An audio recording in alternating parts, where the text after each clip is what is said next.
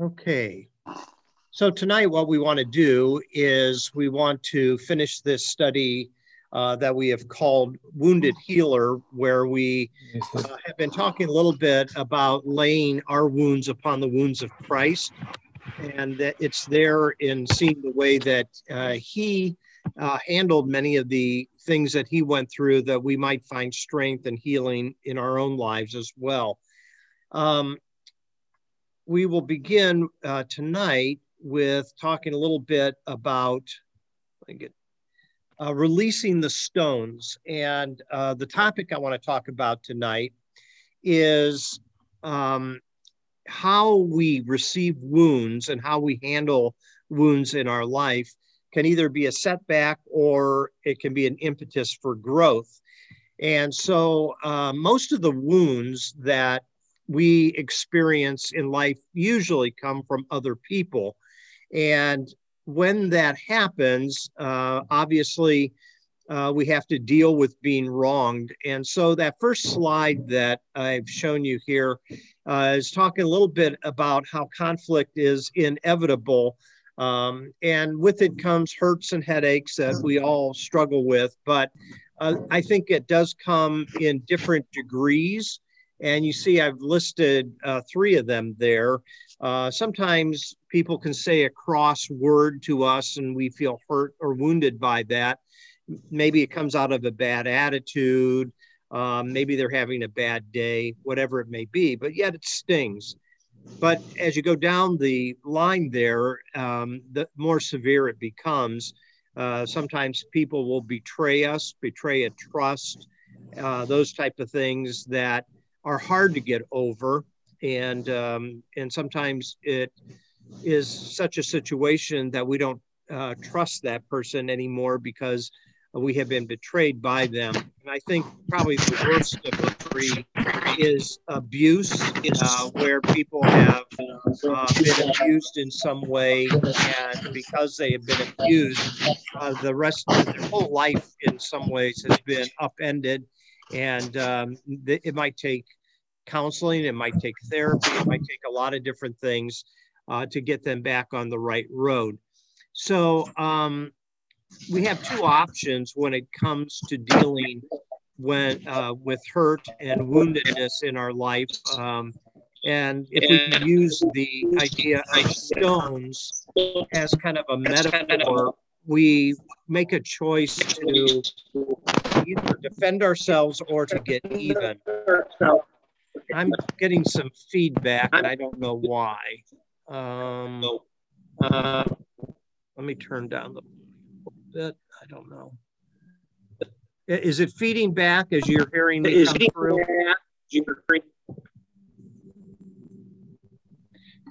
I think maybe people should mute themselves unless they're going to talk. That might help. Yeah. Okay. Uh, let's do that because I think um, there I'm getting some feedback and I don't know why, but um, so if you, I can do it from here. Um, I'll mute it for for the time being, but if you want to unmute it, uh, if you have something to say, and let me come back to let me sharing the screen again.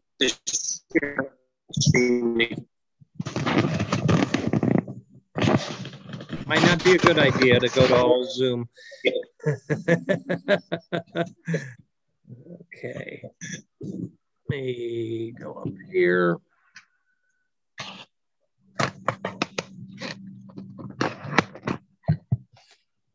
Yeah, yeah, it's true. Okay. All right, there we go.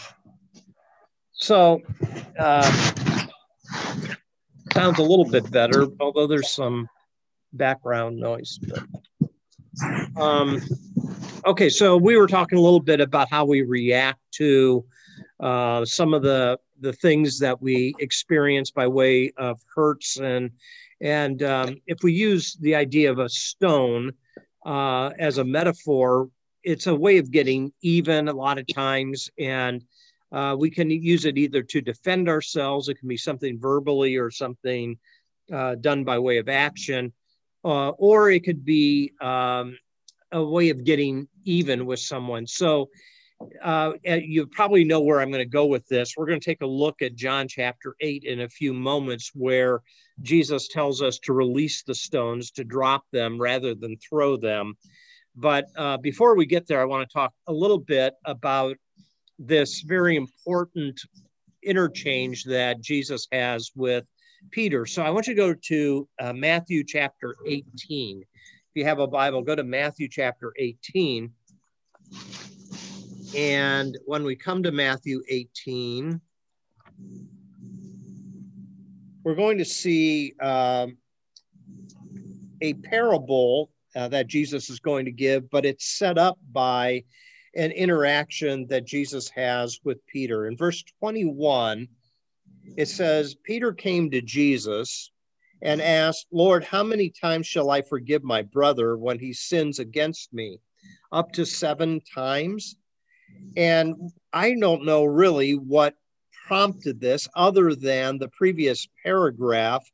Uh, there is a conversation that's going on where it says in verse 15 if your brother sins against you, go and show him his fault just between the two of you. If he listens to you, you have won your brother over. Then it has a whole protocol that if he doesn't listen, take somebody with you, so on and so forth. Well, in light of that particular uh, paragraph, uh, there's this question that Peter has, and he has in his mind a limitation on the amount of times that he should forgive. And the response of Jesus is in verse 22 I tell you, not seven times, but 77 times. And so um, this idea here is uh, is unlimited amount of forgiveness and and to continue uh, to release the stones rather than throw them because that's the temptation that we might have is to throw them back at an individual in your uh, bible there should be if you have a study bible a footnote uh, on verse 22 the niv translates this i tell you not seven times but 77 times and you'll note in the footnote there that the idea behind this is 70 times seven, more than just 77 times. In other words, the uh, idiom that is being used here is the idea of don't keep count, basically. Don't keep count of the amount of times um, you're going to forgive and release the hurt and, and that type of thing.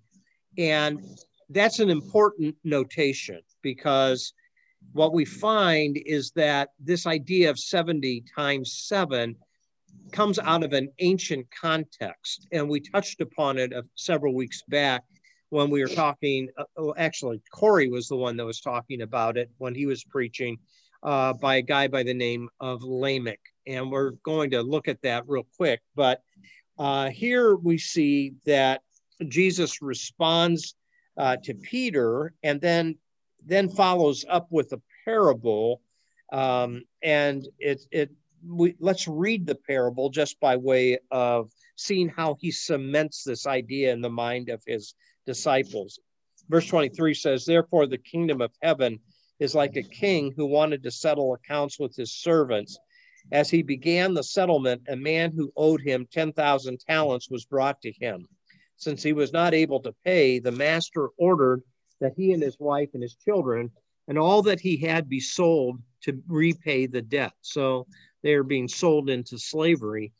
The servant fell on his knees and begged him, Be patient with me, he begged, and I will pay back everything. The servant's master took pity on him, canceled the debt, and let him go. In other words, forgave him.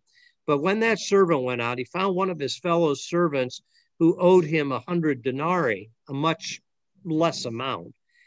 And he grabbed him and began to choke him, saying, Pay back what you owe me, he demanded. His fellow servant fell to his knees and begged him, Be patient with me, and I will pay you back. But he refused and said he went off and had the man thrown into prison until he could pay the debt. I think all of us have heard that phrase, debtor's prison. That's uh, the idea here. When other servants saw what had happened, they were greatly distressed and went and told their master everything that had happened. Then the master called the servant in. You wicked servant, he said, I canceled all that debt of yours because you begged me to. Shouldn't you have had mercy on your fellow servant just as I had on you? In anger, his master turned him over to the jailers to be tortured.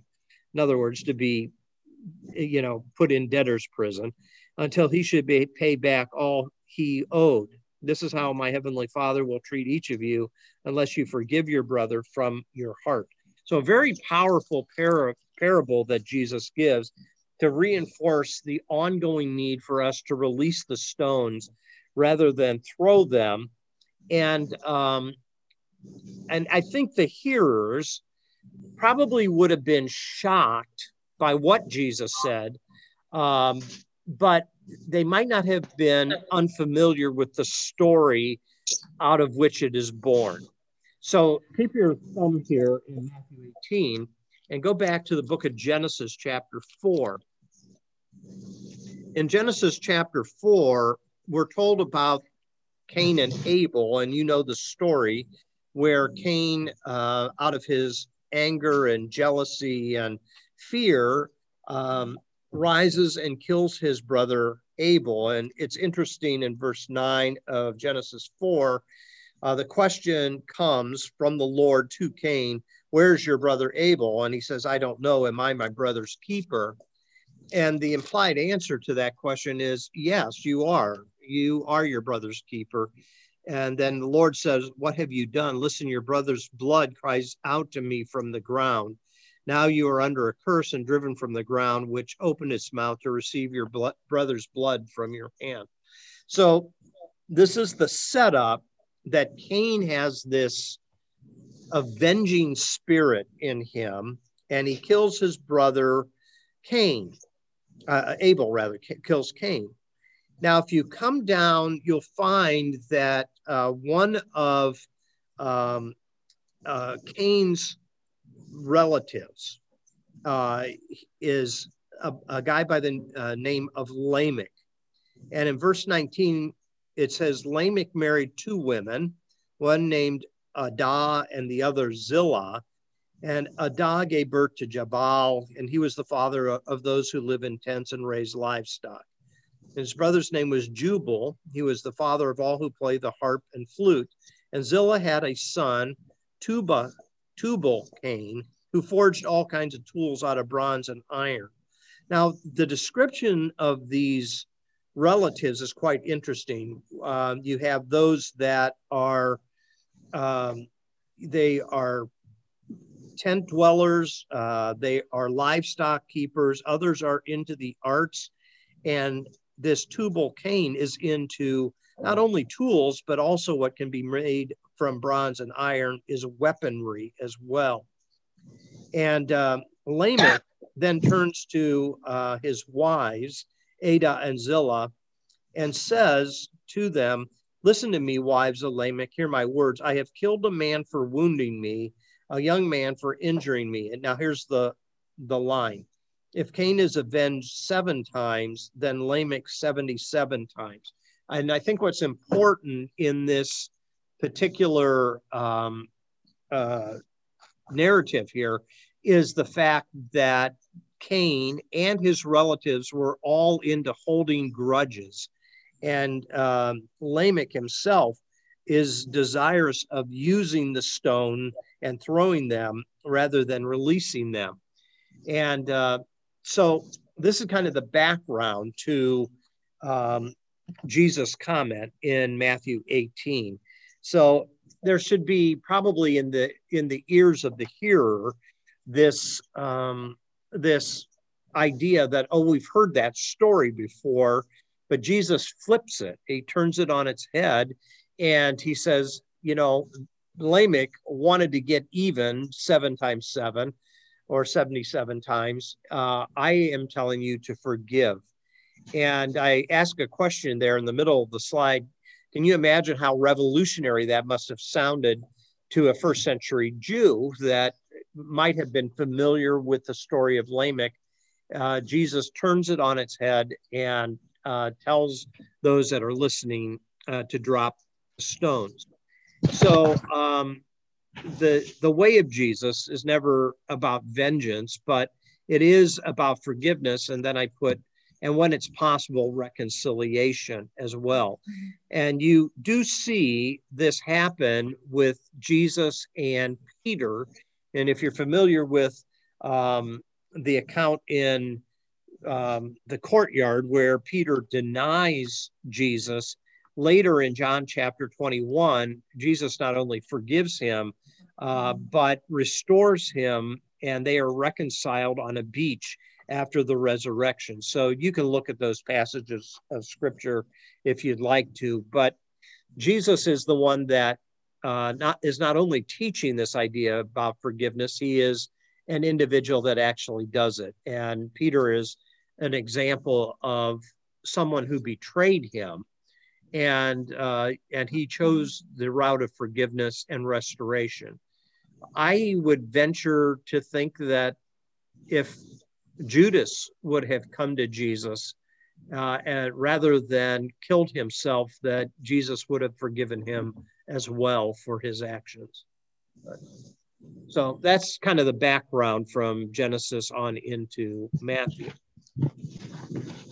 So I love the phrase of C.S. Lewis. Um, he said, um, everyone everyone says forgiveness is a lovely idea until they have something to forgive.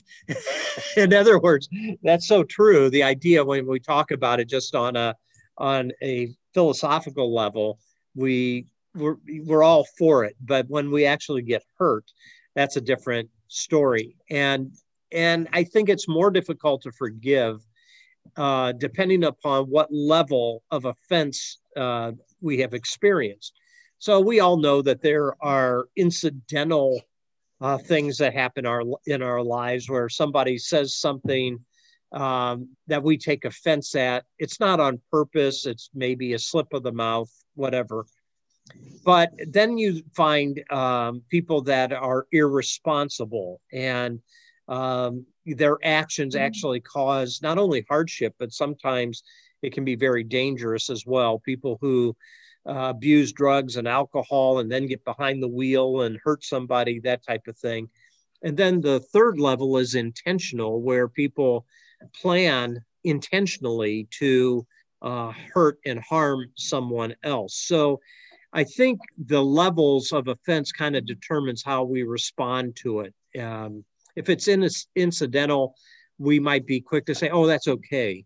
Uh, if it's irresponsible, we might hold it over someone and say, you know, I'm not forgiving you until you change. When it's intentional, we might never forgive someone because uh, they they they intentionally tried to harm us. So um, those are just kind of different ways of looking at this particular topic of our wounds that are caused by other people. Does anybody have any questions or comments?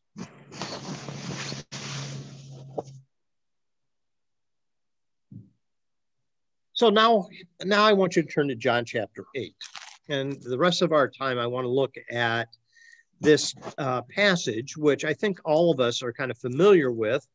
But one thing that you might not know is when you turn in your Bible, you'll see that in John chapter 8, at the beginning of the section, it says the earliest manuscripts and many other ancient witnesses do not have John 7 uh, 53 through 8, verse 11. In other words, this seems to be a later addition. Um, and it's probable that it is an actual sto- story from the ministry of Jesus. But uh, a later editor is probably someone that inserted this particular story, and it probably wasn't in the earliest manuscripts of the Gospel of John.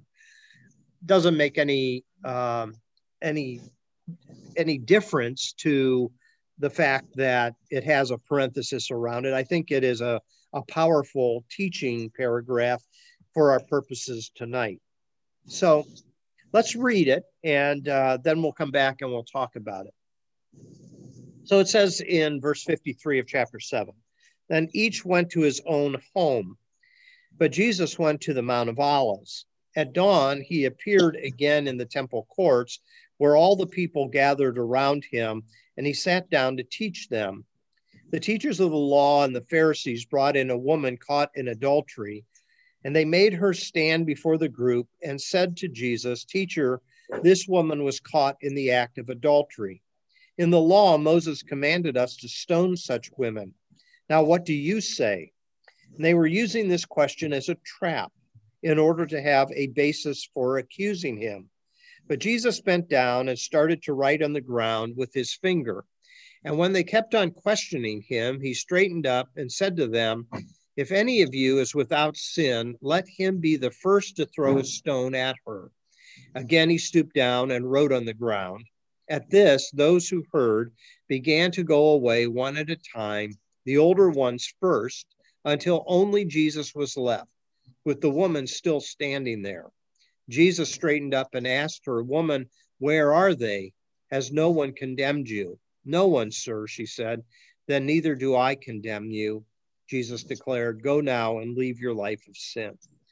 So Jesus is going to use some wisdom in the way he's going to handle this situation. And there's no doubt the woman is in the wrong. She is caught in the act of adultery. But according to the text, look at verse 4 she has been dragged out. They made her stand before the group. And it's interesting that only the woman is brought out, the man is not. So this seems to me, as we see in the next verse, verse six, uh, that it was a trap that they were trying to set for Jesus to condemn him. Uh, so what you have here is really kind of a, a mob that is using the law as a way of not only stoning the woman, but by implication, stoning Jesus as well, depending upon how he's going to answer. And it's interesting to me the way Jesus approaches this conflict. Um, Jesus steps in between the mob and the woman, and he begins to play the role of the mediator here. And he is going to get himself out of their target, uh, as well as uphold her dignity as well. So, as he notices what they're doing in terms of setting uh, him up, he, what he does is he begins to show that their actions actually is not condemning the woman, it's condemning themselves. He's kind of reversing the trap when he says, If any of you is without sin, let him be the first to throw a stone at her. And if you pay close attention, it's interesting to me who disperses first. Verse 9 says, They began to go away one at a time, have you ever noticed this before? The older's older ones first. So the older people leave first, and I guess these uh, younger zealot um, type of individuals are, are, continuing to stand there. And, and, finally, when they see the crowd disperse, they finally go away. But uh, this is the first time I've ever kind of oh, noticed that, where the older individuals leave first and and it takes a while for the younger ones to leave. So, thoughts on that at all?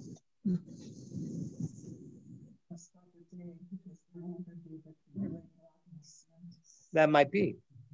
Uh, so probably didn't hear Esty, but she said uh, maybe the older ones knew just by the length of their life that they had a lot more sins, uh, and you know maybe that was why they left early the than the younger ones.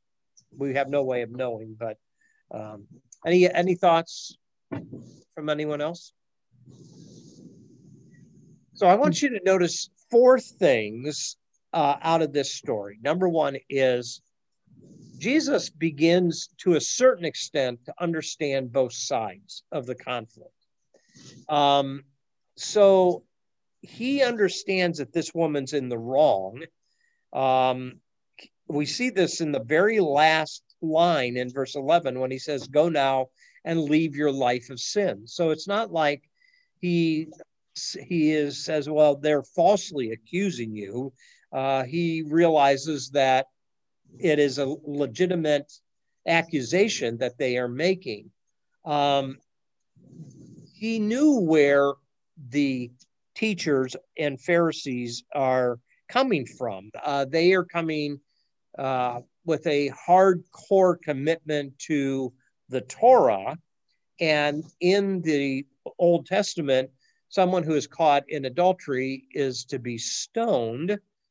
Um, but the thing that I take notice of is they let the guy go free and they made the woman the scapegoat of the situation, which indicates kind of their patriarchal uh, mindset and the way that they looked at their world.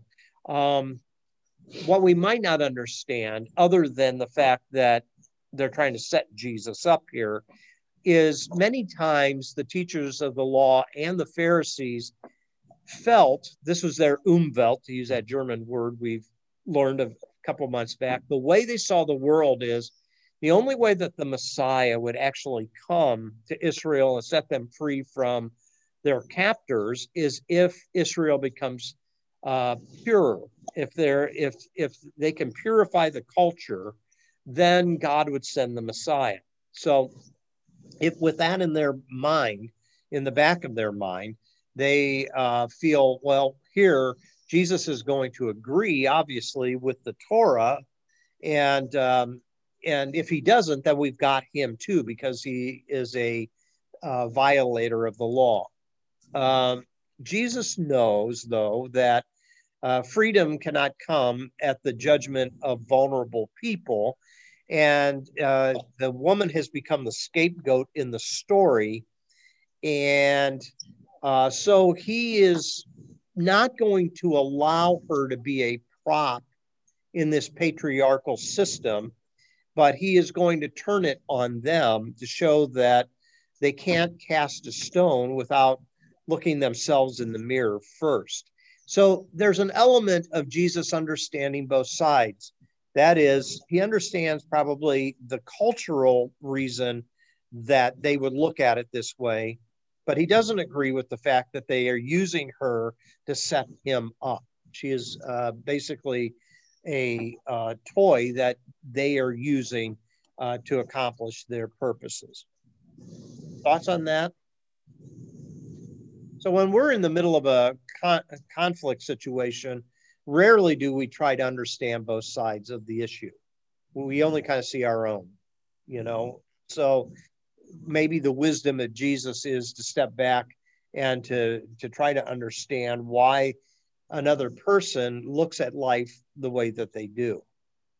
Number 2 though is Jesus is going to expose this dehumanizing behavior that we see. Um, these women, I mean, this woman is simply an object to an end goal that these individuals have. And unfortunately, we see this as quite common in the scriptures. When we read the Bible, we will see a massive amount of scapegoating that goes on. Many times it's women, sometimes it's lepers, sometimes it's people that are deemed ceremonially unclean. Uh, Gentiles as a whole, uh, ethnic wise, is often scapegoated. And sometimes the poor are scapegoated as well. And boy, that becomes very convenient, doesn't it? You have a group of people, and it and it still happens in, in our day and age. There are groups of people that are targeted uh, to be the scapegoats for all the problems in society and so forth. And um, it might be an ethnic type of uh, group. It might be uh, our LGBTQ friends. Uh, it might be uh, the poor. Some of them are the same. Some of them are a little bit different. Uh, but we see that Jesus is going to expose that dehumanizing behavior, and he does it in an unusual way. So, a lot of things have been said as to what Jesus is writing on the ground. Um, So he says uh, to them, If any of you is without sin, let him be the first one to throw a stone at her. But that's only after we see him bending down and starting to write on the ground with his finger.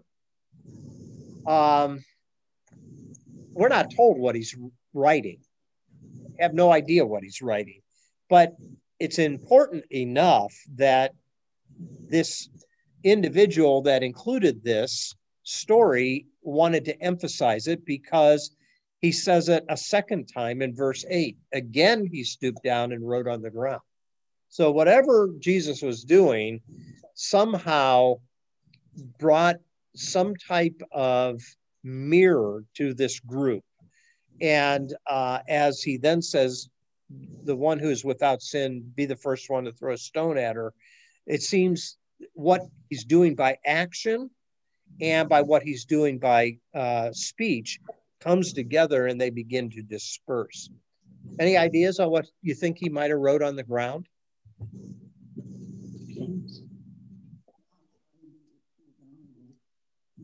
Okay, so he said, maybe he was just taking, using this as a timeout to let uh, tempers cool down and and that type of thing. Any other ideas? There's no right or wrong here because we're not told. So.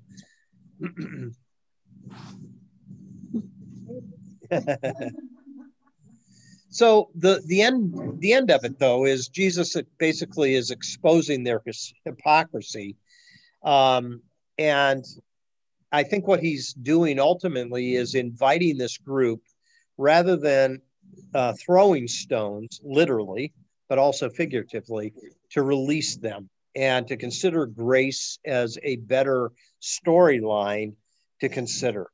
So, um, any thoughts on this slide here? So, Sarah Bessey uh, tweeted this out. She's an author. Uh, she just tweeted this out yesterday, and I thought it was quite good. People should never be the collateral damage of your theology. I think that's a pretty fa- powerful statement. People should never be the collateral damage of your theology. We all try to, I guess, categorize and systematize the teachings of the Bible.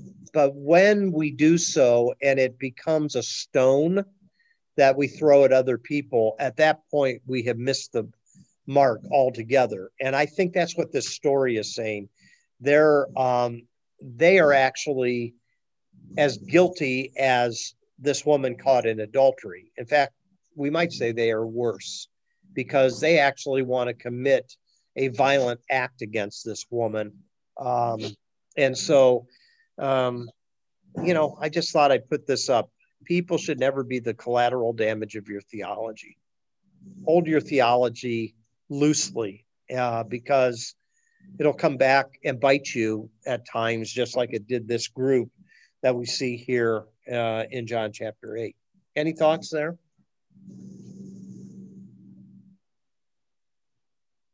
The Bible's so, been used, Larry, the Bible's been used for years to kind of beat certain groups over the head. Mm-hmm. I mean, they used to think left handed people were evil. Right. For years, um, you know, they tried to keep black people under the thumb be, using the Bible. You know, now it's the LGBTQ community and it's been women. Mm. You know, so that's and nothing new. yeah, right. Right. And occasionally these things come to the surface and um and we make some advances. Um so uh, we were telling Mark uh, before we started online that Esty and I just finished um, a, uh, a, Amazon original uh, series called The Underground Railroad.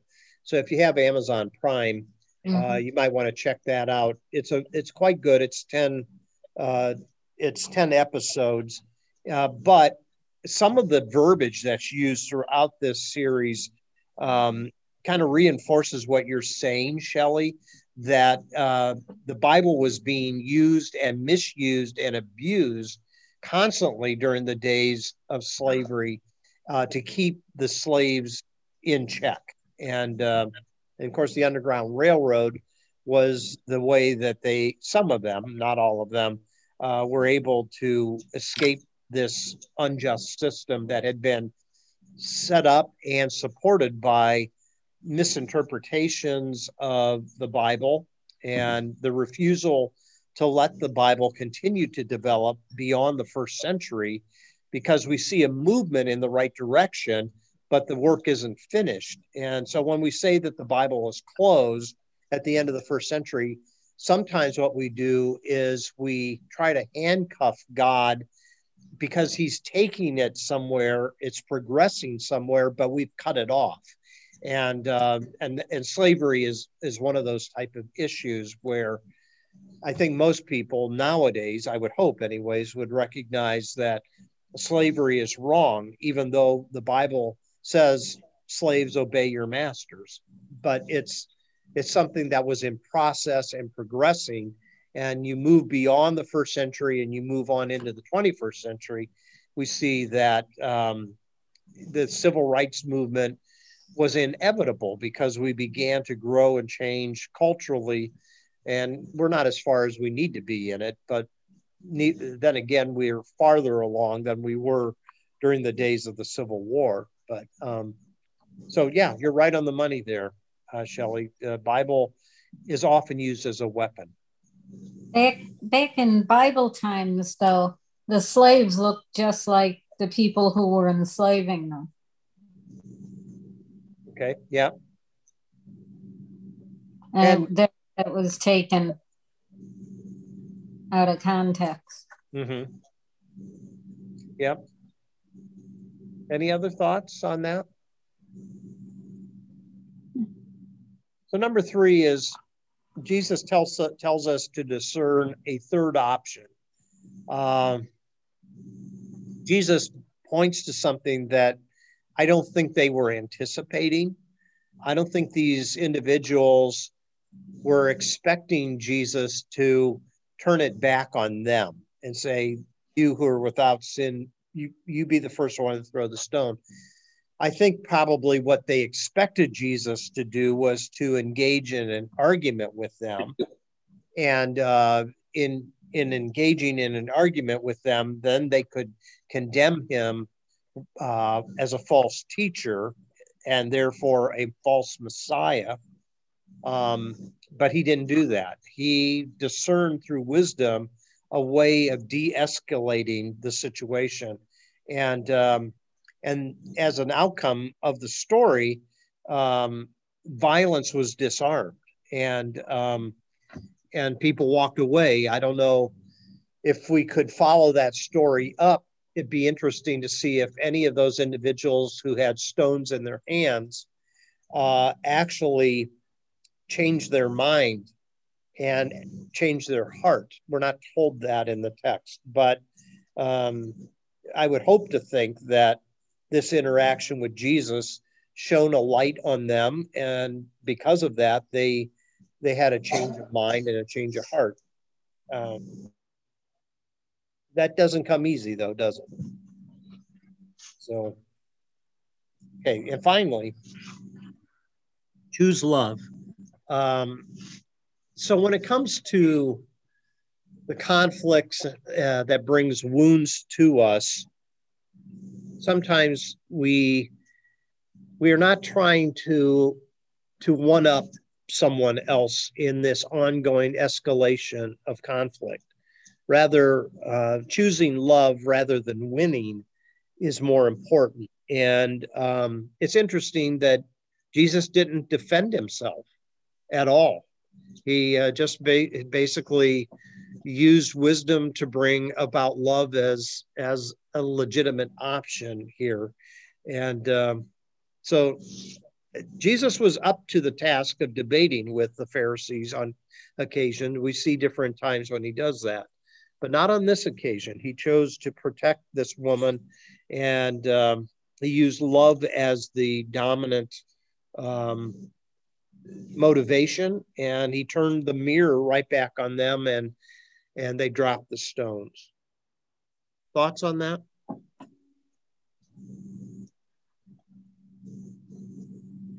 So there's all kinds of literature uh, if you're interested in this topic. Um, th- there's a book that was put out by a guy by the name of Bryan Stevenson called Just Mercy. And there was a there was a movie that was made of this as well. Uh, but this particular quote comes out of this book. We can embrace our humanness, which means embracing our broken natures and the compassion that remains our best hope for healing. Or we can deny our brokenness, deny compassion, and as a result, deny our own humanity. So, um, in this um, book, he he he is an individual uh, that stands up for the woman caught in adultery in his world, and um, and I just you know if you haven't you're looking for something to read, this is a good book to uh, to look to. So the road to forgiveness um, is a choice, number one, and it's a path as well. So often we need to forgive over and over again uh, because sometimes just saying it one time is you know doesn't do, doesn't do its full work. Uh, so to forgive is to release the impulse to avenge and to desire that the offending image bearer that we have a stone that we'd like to throw at um, that uh, we find a new path that doesn't dehumanize either ourselves or other people in the process so there is a theologian by the name of um, Miroslav Volf. Uh, in his book called Exclusion and Embrace, a theological explanation of identity, otherness, and reconciliation, he says on how do you like that for a title? uh, page 123 Every act of forgiveness enthrones justice. Forgiveness draws attention to justice's violation precisely by offering to forego its claims. So he's basically saying that when we demand justice, um, many times we never ever ever achieve it. But when we pursue forgiveness, it actually enthrones justice, and many times justice is achieved uh, through the process of forgiveness. The way of Jesus is to enthrone justice but as a means of peacemaking and forgiveness um, and stopping the cycle of vengeance that often occurs between people, between nations, uh, between ethnic groups, that type of thing. Um, thoughts on this at all? Our greatest challenge is when we have a stone in our hand and we feel justified to throw it, that to drop it is really an act of faith and it takes a lot of self control uh, because I think naturally we would love to get even with those who have hurt us.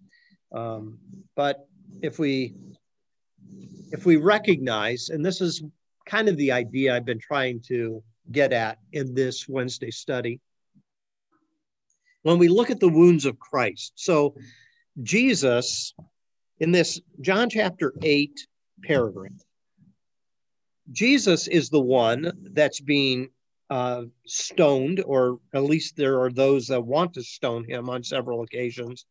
But he ultimately then is um, murdered on a cross, and he is um, he's on the cross, and he's the scapegoat for all the problems uh, that is happening in the first century world.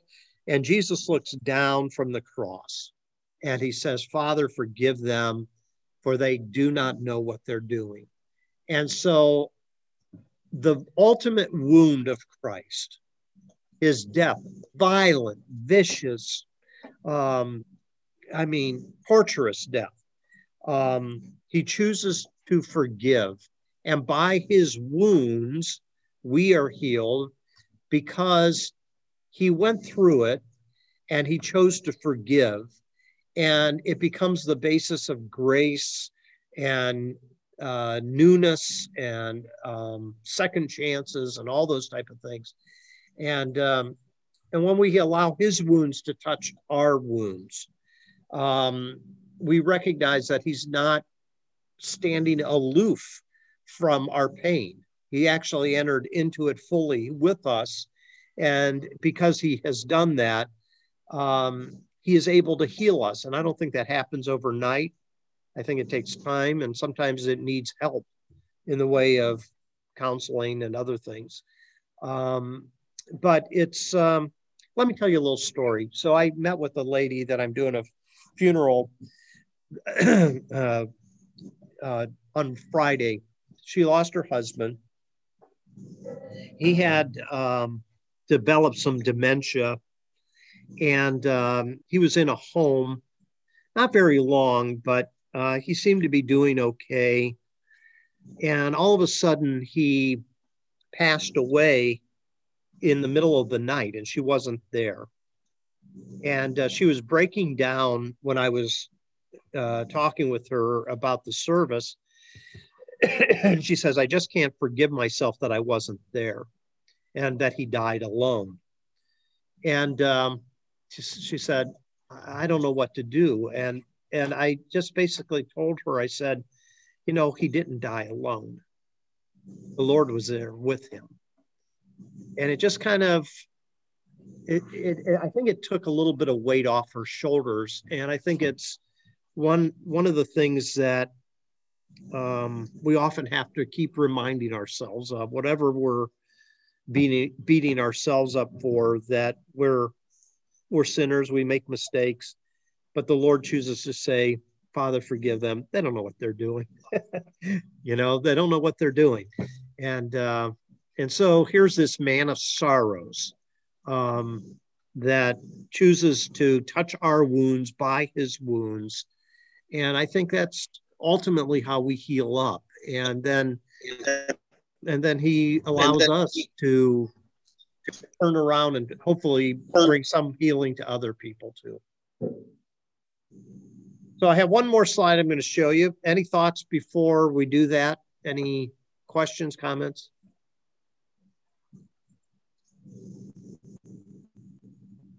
So here's a quote from Francis of Assisi, and you've heard this a hundred times. I know you have, but um, I think it's appropriate as we uh, close off our uh, study of the wounded healer. He prays, Lord, make me an instrument of your peace. Where there is hatred, let me sow love. And where there's injury, pardon. Where there is doubt, faith. Where there is despair, hope. Where there is darkness, light. And where there is sadness, joy. And about covers it all, doesn't it?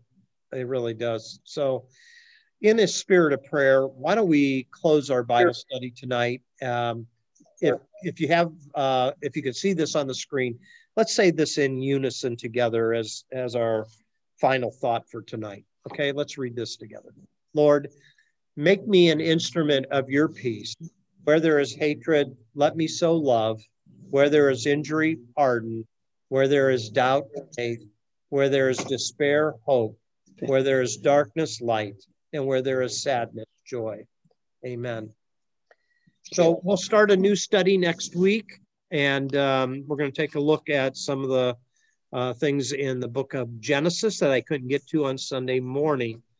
We were talking a little bit before um, about doing it just over the summer by Zoom. Is everybody okay with that? Yeah. Mm-hmm. Yeah. You're okay. Uh, no. I'd like to uh, I'd like to touch upon some things in Genesis simply because it's fresh in our mind.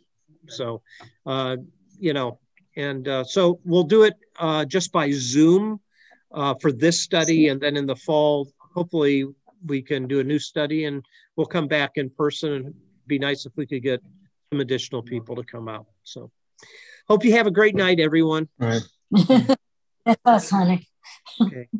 nice. Good night. Bye. Larry. Good night. everybody. Yep. Thank Bye you. bye. Bye. Is that the